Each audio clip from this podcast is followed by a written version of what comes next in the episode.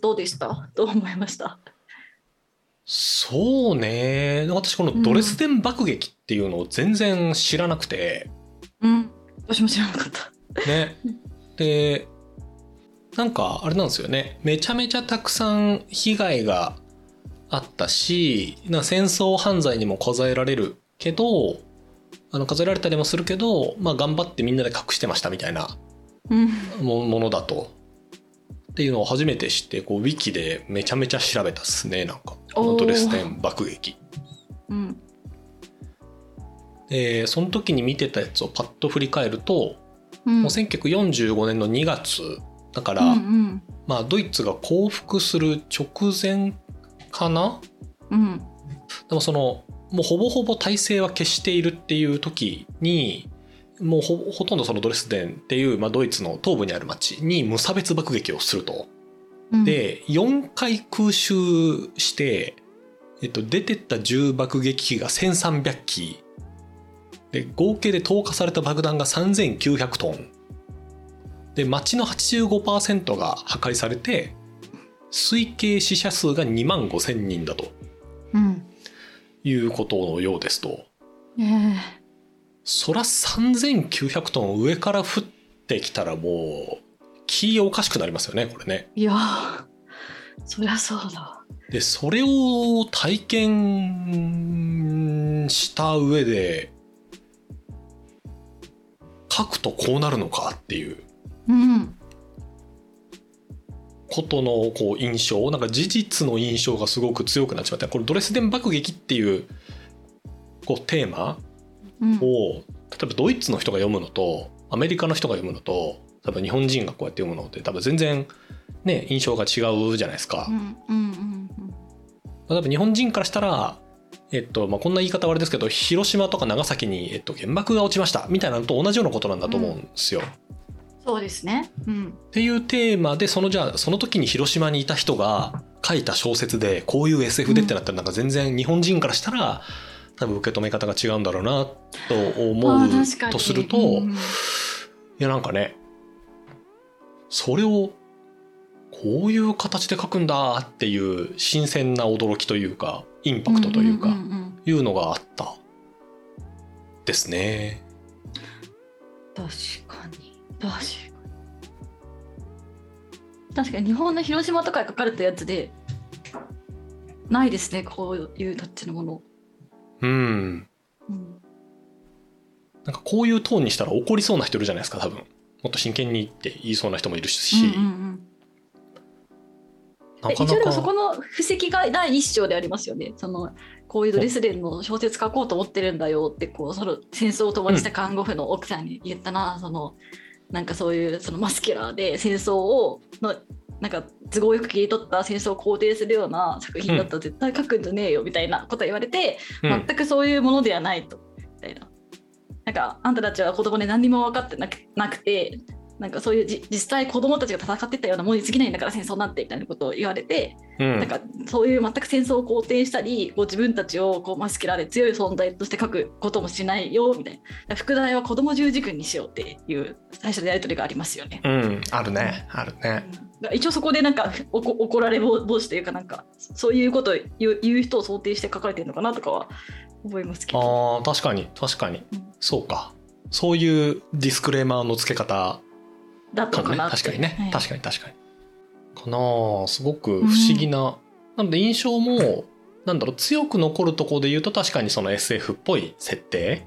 うんね時間旅行っぽいことだったり、あとはそのトラファモドル星人のうん。なんだろうものの捉え方だったりするんだけどなんかインパクトがこう読み終わった後に一番強く残ってるのはやっぱり戦争文学というかそういうところがなんか強く残っているですなあ。トラファマドール星人によるとうん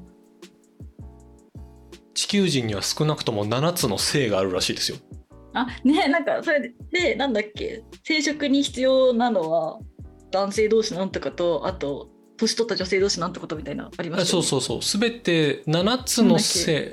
我々私たちは男女っていうえ違う男性女性っていう一つしか認知ができてないけどうん。その他のものも全部生殖に必必須のものでただそのうん。必須なものっていうものの次元が4次元空間に属しているから人間には認知できないっていうなんかあそうですかみたいな。確かに確かに。トラファマドール星人めっちゃ考えてるやんと思って。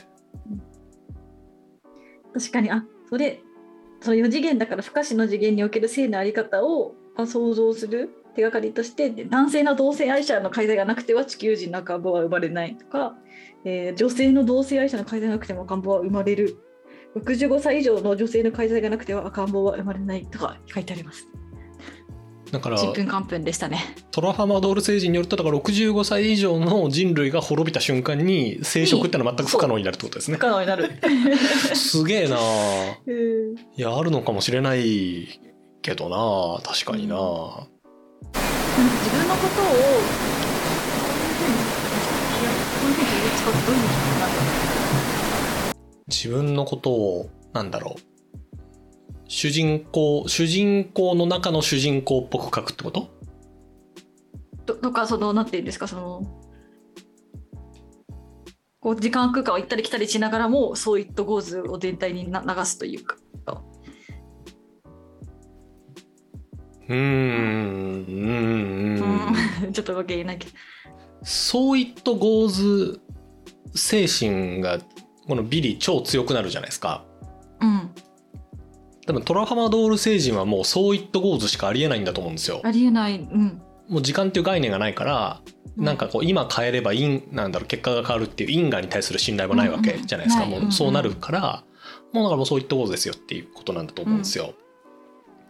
でも、なんだろう一般的なこう人間社会というとそういった構造はあまり認められないじゃないですか。そういうもんなんですようん。つってもいやいやなんとかせえやっていうふうになるし。トラファマドール星人とのなん。かコミュニケーションの中でもえなんか戦争が起きてるんだったらなんか食い止めようと思わないですかみたいないう話が出てきてたと思うんですけど。うん。ミキさん個人で考えた時にそういったゴーズ度はどれぐらいですか？0から100まであるとして。あ自分のに対して？はい。自分の人生に対して？はい。あそうえもうマジ、ま、なるべくゼロというか、まあ、割とが頑張っていきたいみたいな思って割と頑張る派うん。だえのぞみさんえっとどうですか、うん。私も相当 So it goes 派なのであなるほど。89ぐらいは So it goes トラファマドール側ですねうん。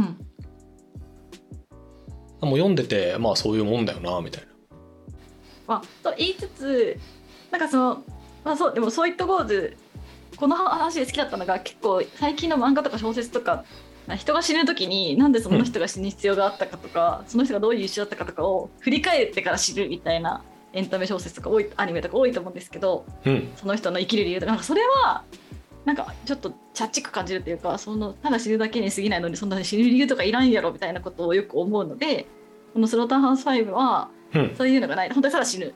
死ぬ時は死ぬ。みたいな感じ。うんが好きだったし、なんか主人公まあ、みんな登場人物あんま感情あんまし見えないじゃないですか,、まあ、そうなんか結婚したなんかパーティーをしたとかなんか子供が生まれたとか。そこにロマンチックラブイデオロギーの要素とかない。なんかたただコミュニティが形成され繁殖を続けてきたみたいな。時間が経って人が死んだみたいな、かうん。淡々と描かれる感じっていうのはフィフィットするっていうか私の感覚とフィットする部分はある。そういう意味ではなんかそういったゴーズ好きかも好きかもしれないけどまあ好きなんだけどでも自分の人生に帰り見るとなんかなんとかしたいっていう気持ちがジタジタバタってしながら生きてますね。うーん。確かに確かになんか強い強い意味みたいなものをこう付与するでもなく淡々と物事が起き淡々と人が亡くなりうん、なんか強い意味を持って時間移動するわけでもないしうん。なんか時間旅行っていう SF のテーマを導入したらなんかこう意味を持って移動しそうじゃないですか。なんかあれを防ぎに行きたいなとか、うんうんうんうんああれを見に行きたいなとか。あるもんですけどマジで意味なく旅行しますもんねこの人たちね。気づいたら違う時間のタイミングに行っているし。うん。もうそういった構図が出てくるたびになんかそうだよなって思いながら私は読んでたっすね、そうなんですよ。でこれどこだっけな？どっかではおそらくそれも解説かなんかにあったのかもしれないですけど、そういったウォーズっていうのが、なんかおそらくこの言葉っていうのがくすぶる廃墟に立った時に、うんこのカート・ボネガットの心に生まれた感情を表現しうる唯一の言葉だったんだろう。で、今でもそれが全てであるに違いないっていうのが出てきて、そうですなぁ、みたいな。そら、うんドレスデンに爆撃される意味なんて一個もないわけじゃないですか。ほぼ戦争もね、終結をしているし、いるのは別にもうドイツ軍じゃなくうて捕虜だし、うん。爆撃していいことなんかなんもないのに、うん。なんでこんなやられんねんっていうことの不条理みたいなことにこう向き合った時に唯一出てくる言葉がまあそういったゴーズっていう風に処理しないともう何ともならんっていうことなのかなと思いながら噛み締めてたですね。あ確かに解説に書いてありますね。くすぶる背景に立った時に。うん、これ確かに中学の時に言われても分かんないですよねこんなんね。うんいやそういうもんなんだよって言われると「はあ?」みたいなうん感情になりそう。いや本当そうですねインタビューで当時の状況を聞かれても覚えてないって答えるだけなんですいやいいそうでしょうね。っていう強形でなんか烈そのそう今日なんか読書体験中はなんか本当に私は何をどこでみたいななんかどこに連れて行かれてしまうの？みたいな感じで読んで読み終わった後にそう自分の人生の自分の体験をこういうふうに取り扱ってこういうふうに形にするするのかみたいなことになんか思いを馳せてたって感じでした。うーんいやこれ売ろうと思ってこういう本は書けないですよね多分ねうん、作家の津村さんっていう方がこのカート・はい。ボネガットの一番最初に読んだのが「スローターハウス5」で当時はよく分かりませんでしたっていう。うんうん。書いてますねやっぱりそらそうみんなよくわからないですね。やっぱそうなんだろうな。うん。まっすぐに言いたいなこの分かんなかったですっていう、よくわからなかったですって。うん。言いたいな。すげえこのドレスデンドレスデン空襲については日本共産党が自らのコラムでしっかり書いてる。うーん。ドレスデン空襲45年ドイツの罪ああそうですかへえいやなんか今ストックフォトでドレスデンのそのはい。空襲の写真見てんすけどうん。もうすごいっすね瓦礫オブ瓦礫プレスデン空襲。え、でも今、ずいぶん復活したんだな。あそうねあ、本当だ。この漢字を見ると見て理解して小説読むのとそうじゃないのは違いそうですね。このこの漢字を見るとまさに。ちょっとなんか、あの、まあ、あのあんまし分かってない発言かもしれないですけど、ちょっとウクライナやっぱり彷彿させるというか、なんか、あれは60年経っても同じことしてるんだみたいな、う70年ん。感じもちょっとあるというか、思いもうましたけど。これどころじゃないうん。うんもうなんか兵器の精度はどんどん上がってますからねあ、そっか。これどころじゃないんでしょうね戦争文学っていうのがなんかまたまた生まれるんでしょうねまあいいか悪いかっちゅなんか改めてなんか一番最後のこのロケットにこう書いてあったみたいな何も打つんだけど。あの覚えてます？うえー、どのシーン？一番最後のうん。あの奥さんとふと奥さんの胸胸元を見るとロケットがついててみたいな。ロケットにこう書いてあったみたいな。んだっけ？うん。なあそう。あるんですけどあ一番最後ですよ。10一番最後。でそのロケットに書いてあるのが「神よ願わくば私に変えることのできない物事を受け入れる落ち着きと変えることのできる物事を変える勇気とその違いを常に見分ける知恵とを授けたまえ」って書いてあるんですよ。うん。でそれで終わるんですけどそのビリーのパートはね。うん。だからなんか So it goes と一致なっていう変えることのできる物事を変える勇気と、まあ、その違いを常に見分ける知恵とを授けたまえっていうメッセージ。強いなで最後にこれ来るの強いなって思ったことを思い出しました。うーん。何でしたっけそれ？ニーバーの祈りでしたっけ？あそうなんですね。なんか確か。確か。ニーバーの祈り。確か。確かにラインホールドニーバーっていう人の祈りの言葉で確かよく出てきて変えることのできるものについて変えるだけの勇気。うんを我らに与えたまえっていう、あそうなんだ。そうですね「All God gives us serenity to accept what cannot be changed」うんそうですね。よく出てきます。ねニーバーの祈りね。なんかこの3そうつ、ね。3つこのニーバーの祈り考えた時にどれが一番大変そうですか？なんかこの。どれが変えることのできる物事を変える勇気なんでもその違いを常に見分ける知恵ももう難しいけど。全部難しいけど。でも変えることが分かっててじゃあ変えようってなるかどうか自分が一番難しいって思いますわ自分は。うーん。なんかその変えることうん。その産業これも全然あれですけどウィウィキによるとうんオリジナル版はその産業神を変えることのできないものを、お静音に受け入れる力を与えてくださいと。で変えるべきものを変える勇気を、そして変えられないものと変えるべきものを区別する賢さ知恵を与えてくださいと。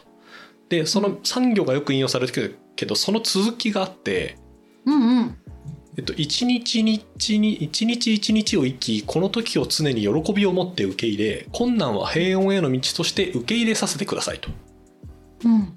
でこれまでの私の考え方を捨てイエス・キリストがそうされたようにこの罪深い世界をそのままに受け入れさせてくださいと。うんあなたのご計画にこの身を委ねればあなたが全てを正しくされることを信じていますと。そしてこの人生が少なくとも幸福なものとなり天国のあなたのもとで永遠の幸福を得ると知っています。っていうだからこう受け入れ系が後ろに続くらしいですよ。なんかどうやら。へえあそうなんだ。うん。1900そうするとでもなんかその神はちょっと宗宗キリスト教っぽいっていうかなんかその、まあ、イエス様は見てくれくれてるから、まあ、受け入れていきますみたいな、うん、し信じるから委ねますみたいな感じもちょっとありますね。そうね。それをその全文を聞くと。なんか変えるどうこうっていうよりかはなんかこう受け入れましょうやそういうもんですっていう感じ、確かに。じゃあそういう祈りだったのかな。うん。まあ確かに、まあ、この確かに。この小説自体もそうだもんね。この祈りはアルコール依存症克服のためのプログラムや薬物依存症や神経症の克服を支援するプログラムによってえー採用されていて広く知られるようになったと。ああだからか。確かにその奥さんのロケットにもアルコール中毒であった母親の像が収められていてそんでロケットにそう書いてあったっていう話だから、なるほどね。欲しいね。こういうのね。うんそのそのえそのゆ委ねるさなん言葉ってことでしょ？うんな3つ？勇気？知恵？誠実欲しいね。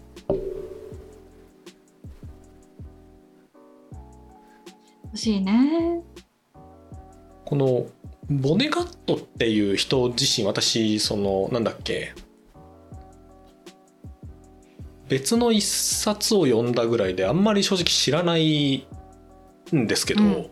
うん。イキさんってこのボネガットジュニアっていう人のやつをはい。ちょこちょこ読んだりはするんですか、いやしてないですね。多分スローターハウス5のプーティービ最初の10ページのプーティービまでで終わってますね。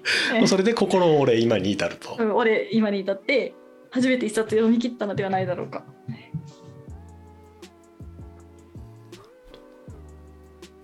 なんかハマる人は超ハマりそうな世界観ですよね、これね。なんか人生のベスト3とかに上げてる人を見たお知り合いにいますね。うーんこ本の当に好きな人は好きなんだ。スローターハウス5をってこと？うんをあそうスローターハウス5をあの人生ベスト3に上げてる人2人知ってます。へえすごいな。それはすごいなでもなんか それはすごいな。うん。自分のそのリアリティの獲得の仕方が多分合うその人にヒットするのかなとか思うんですけどね。だから多分ボネガットにとってはその自分の体験とかそのリアリティがこういう小説とかにに落とし込まれてなんかうん。捉えられる人、でなんか私はちょっとそういうふうには捉えないからなんかちょっと不思議体験と不思議な読書体験みたいになるけど、うん。なんかもしかしたらボネガットみたいなこう自分のリアリティのか確認の仕方の人からしたらすごいハマるっていうかなんかすごいあの好きになるのかなとかは思いますけどね。う。ーんなるほどね。自分のリアリティの獲得の仕方か。うん。あそうなんか自こう自分自分のことをこういう小説で書くどういうことなのかなって思ったっていうのもなんかこ多分こういうふうにリリこれがリアリティなんでしょっていうふうに思うんですよ。ボデガットにとっては。こういうこういう時うん、なんかそのなんてトラトラトラファワファワード星人にさらわれて標本として観測されてその中から時間旅行としてこう、なんかこう人生を解雇するみたいなうん。ことがこう一番リアリティを確認しやすいやり方ななのかなと思うんですよね。こういうふうに書くってことは。うーん。なんかもちろんエンタメ性というかど読者向けの視点っていうのもあると思うんですけど。うんうんうん。ななんかそのなんかそれが私とはまた全然違う感覚だなと思ってでもそれが合うのかなって思いますけどね。なるほどね。なるほどな。最近だとそのあカラックスが「アネット」っていう映画とか出したんですけどうん。なんかそれとかも若干ちょっと似て似てる空気をなんか何何が似てるとかうまく言えないんですけどうん。ちょっとそうリアリティの確認の仕方がちょっとこういうこういうのと似てるっていうかなんかあんましその内なる情動とかじゃなくてこうそういったゴーズ精神にあふれてる描き方だったりしてなんかちょっと似てるなとか思ったりしてた時に思い思いなんかまとまりがないな今日もね。へえ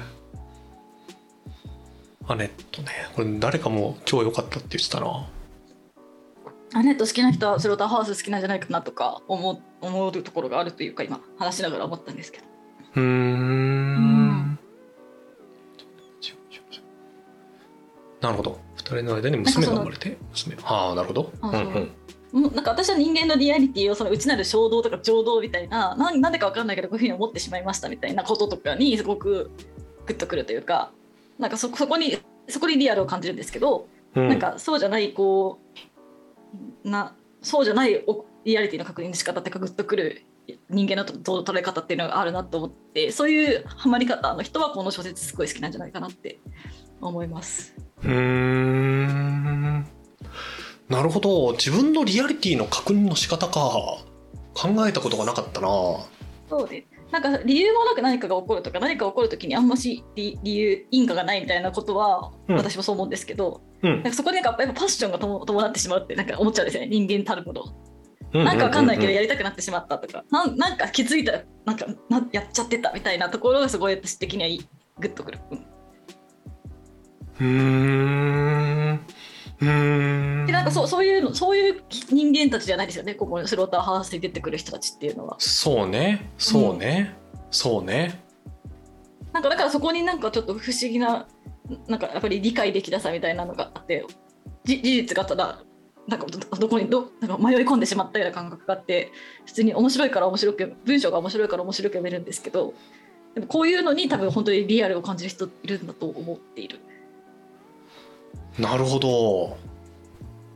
いや今自分はどういうリアリティの認知の仕方をしてるんだろう考えてみたんですけど全然言語化ができないですね。なんだろうな。なんでしょうね。そうだな、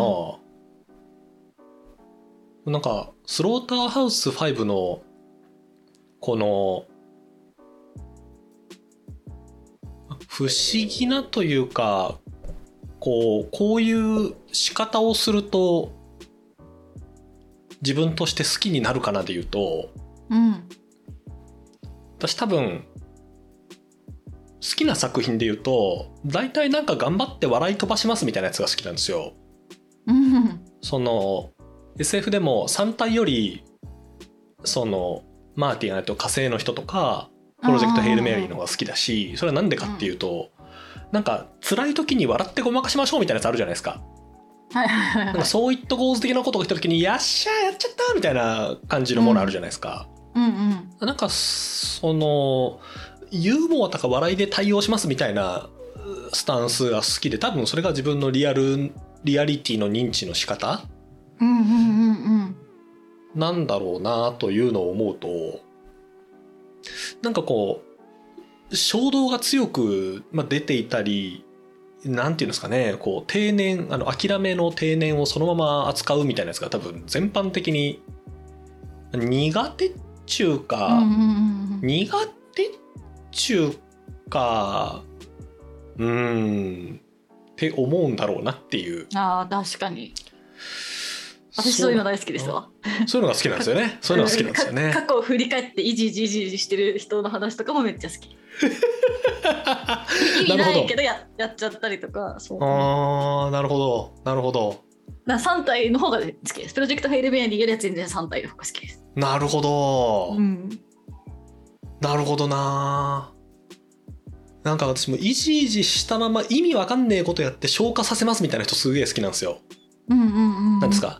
あの受験が超大変になっちゃっていじいじいじいじいじってしてなんかわかんないけど闘牛士になってみますイエイみたいななんていうかなんでやねんっていうのが多分好きなんだろうな。なるほど。